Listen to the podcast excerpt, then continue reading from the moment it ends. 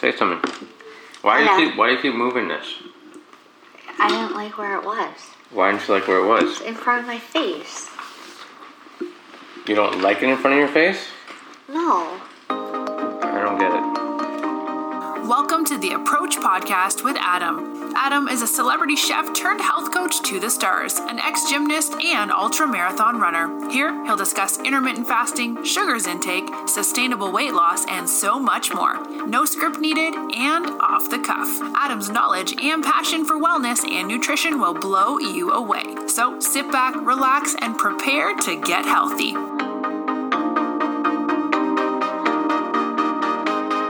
All right, what's up, everybody? Welcome to the Approach Podcast. I have a very special guest with me today the one, the only Rachel. Hello. Uh, my wife is here with me today. We used to, ac- we actually started this podcast together, and then she left me hanging, and I went on my own. No, that is absolutely not what happened. We couldn't coordinate all the times. And so she just said why don't you just do your own thing? People want to hear about health and nutrition more than they want to hear about us maybe. Is that what happened I just didn't feel like we were working well together. i thought we were working great together yeah, there was oh a little bit of pressure. I, I didn't Oh, like pre- the added pressure. Rachel doesn't like being anywhere on time. Maybe that's the thing.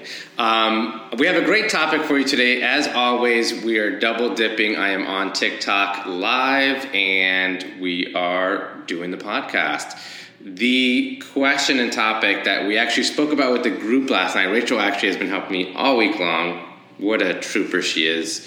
Um, we had our group last night. Our New Year's challenge had the last session last night. And so, one of the biggest topics that came up was emotional eating. And I brought Rachel in because she, when we first met, she was a big emotional eater. Um, and for those of you who don't know, we, how we found each other is her sister Hannah did my program, and then she kind of piggybacked off what Hannah was doing, and then, you know, learned, I guess, about the approach and things like that. But again, her biggest challenge was. Hannah was doing the program, and I was asking her a lot of questions. Are you telling how we met? I, well, I was summarizing Okay, it, yeah. So, um, I was asking her questions, and my sister said, "Why don't you just come to my appointment with me?" And that was how we met. The rest is history, as they say. So she walked into the appointment, which no one ever comes. It's like a one on one appointment, but she brought her sister, and thank God she did, right? Um, Was it love at first sight it's- yeah, for you? Really? sure. Yeah, sure. Baby, this isn't a dating Oh, podcast. sorry. This is a health Oh, podcast. then okay. I'm sorry. My goodness. Um, so, great topic, which I think most people are out of touch with, is that emotional eating side. Meaning, we, we don't really recognize that we're doing so most of the time, and, Or they recognize it and they want to just pretend they don't do it. and they want to they want to stop. So, in my expertise, the best battle against emotional eating is starting to recognize that you're emotional eating. I think that's the first step into anything that you really do is really find out where the source is coming from and stuff like that. So, why don't you talk about your weight loss journey? Um, So Rachel used to be 400 pounds before we met. No, just kidding. So I ever since I was a teenager, I was an emotional eater. I don't think I knew it as a teenager, but you know, my I was little my father had a drinking problem and I was always kind of feeling a little nervous at home and my parents fought a lot and you know when you you become a teenager and you get your your period or whatever and you you know you gain weight. And it's not that you're gaining weight you're just turning into like a woman. Sure. you know? And i think that that was really hard for me especially um, when you're a teenage girl and you see the other girls who are maybe in sports or they're like the lacrosse players or the field hockey girls and they're very thin and muscular and and that really wasn't my body type and so i had this like very kind of like i don't want to say womanly but turning into more like curvy girl Do you think some of the emotional eating can actually come from like comparing too? absolutely Okay. Yeah, I mean, I see it in my own daughters who are eight and 11. Um, my 11 year old saying to me, you know, mom, I think, I think that I have a, a fat stomach. And I know that she's comparing her body to other girls mm-hmm. her age that have a completely different body type. Right. What, what's the, that quote? Comparison is the Thief of joy. Yeah, that's a really good one. I actually saw it the other day, and I've used it before. Um, so yeah, comparing, especially when you're uh, turn, you know, a younger child turning into a woman, going, Yeah. getting your period, and, your I- body's but I, the thing is, is like I remember my father making comments to me about my weight, and Mm-hmm. and at that age, I'm not really sure. You know, I, I really do think it was hormonal and kind of girls are like figuring out their body and stuff, and that's why I say to you sometimes, like with you know, like don't say they're skinny or whatever because you, you just don't know the impact. Um, you know, my Yeah, dad was the- always commenting. Well, this came up the other day. In fact, for our household, um, one of my daughters, Ava, has been working out a lot more. She kind of has found this new joy in in weightlifting and going to the gym. And I see that she's. I said, "Oh, you're looking." What I say? I said, "You're looking You skinny." said you said you're looking skinny. yeah, and I thought that was a compliment, but from a That was a per- huge trigger for Yeah. me as a mom, and also with my two daughters because it, it, I think back to my dad. My dad equated, or this is how I how I felt. Hold on, mm-hmm. maybe this isn't what it, what he meant, but this is how I took it. He equated his love for me on whether I was thin enough for him. That's Yikes. how I took it. wow, that's deep. Pretty messed up. Yeah, that's really messed up. Obviously, in my compliment, it was just a compliment wanting to, you know, almost encourage her that hey, what she's doing is is she's doing well and I keep th- it up. I think ultimately what we need to do, especially for our young daughters, is we approve of them and we love them and they're perfect exactly how they are. And that's and I think the the thing with Ava, I don't necessarily think it's it's that she's it's because she's working out. I think it's that she's just losing her baby fat. I think that she's that's that's It- really it what I think. She she's just Re- yeah. she's growing. She's I don't know. Regardless, I, I agree with you that you know you got to really kind of even though I was saying something in the most positive, Totally. inspiring way, it might not come across that way. Um, so yeah, we got to use our words wisely. No, and I know that you meant it like that, and that's why we're a good team because I'm that that fragile thirteen year old still sometimes. Oh, Unfortunately. Oh yeah. Oh yeah. Yeah. Um, so, anyways, emotional eating is the topic of the day. Again, if you're just joining me on TikTok, uh, we are recording our this week's podcast. Um, and so, yeah, emotional eating, especially for these younger. And I coach uh, children. You- The youngest I've coached is nine and ten years old, Yeah. and it's it's tough for for as a health coach to you know obviously use the correct words and things like that, and make sure that if they're coming to me, um, this isn't about weight loss, and this is strictly about eating healthier to live a long, happy life and to have energy and, and, And the things and like the that and the result the result is is generally weight loss and yeah feeling good and, and all those good things but what are some of the other challenges that you've had uh, with emotional eating? And i know for you you were you even still are a very quick eater. And i've told the story a hundred times about how i actually met and i'll tell it on here because i think it's a good story to listen to while you're driving in the car or whatnot or if you're watching on tiktok Rachel and I had not been together very long, and she obviously knew that I was a health coach. And uh, one rule or one kind of homework in my program is putting the fork down. And so what that does is it kind of makes you more mindful of the meal that you're eating. Um, it slows things down for you. You get fuller quicker instead of shoveling food and not know when you're full. So it's uh, a lot of positive things by kind of just taking that time, putting the fork down.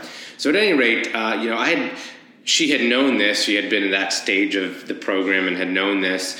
And she's like, Adam, you got to help me out. Like, if you see me shoveling food, like, just take take the fork away or put my hand down or do something. I was like, Are you sure? She's like, Yes. Like, I need to be made aware of what I'm doing because I don't even I don't even know what's going on. I'm like, yeah, I've "All right." always eaten very quickly. I'm like, all right, cool. Like if, if that helps you, like I'm, I have no problem in doing that.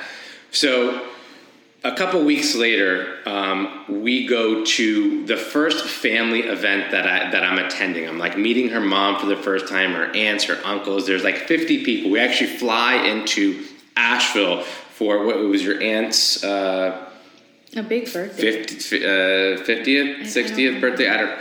It was it was a birthday party or an anniversary party. And anyways, Rachel and I are sitting next to each other across the table, and it's this long family style table. Are her mom and her stepdad, and I see Rachel of the corner of my eye, and obviously she was maybe nervous. A lot of family members there or whatnot. So I see her going to that kind of shoveling mode, and I gently take her hand and like kind of relax it on the table. And her mom went absolutely berserk on me, like you cannot control my daughter like that. And I like, and, yeah, I had no idea even how to like combat that conversation. Like, I was like, you don't understand. Like, Rachel wants me doing this. She's eating too fast. She wants me to slow her down. Yada yada. So I actually um, have a reminder in my phone that Adam put in around lunchtime that says eat slower because I'm so and I think so many moms on here if you're a mom and you're busy and you're working and you have kids it's like you don't really take the time to sit down and enjoy a meal anymore eating, standing up. Yeah. or doing something or we're like looking we're scrolling on our phone while we're eating a meal Right. Right. like right.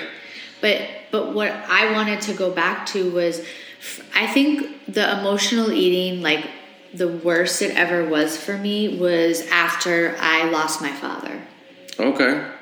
So It after a like- loss, a tragedy. Yeah, after and I don't know if any of you guys out there have had any sort of trauma in your life.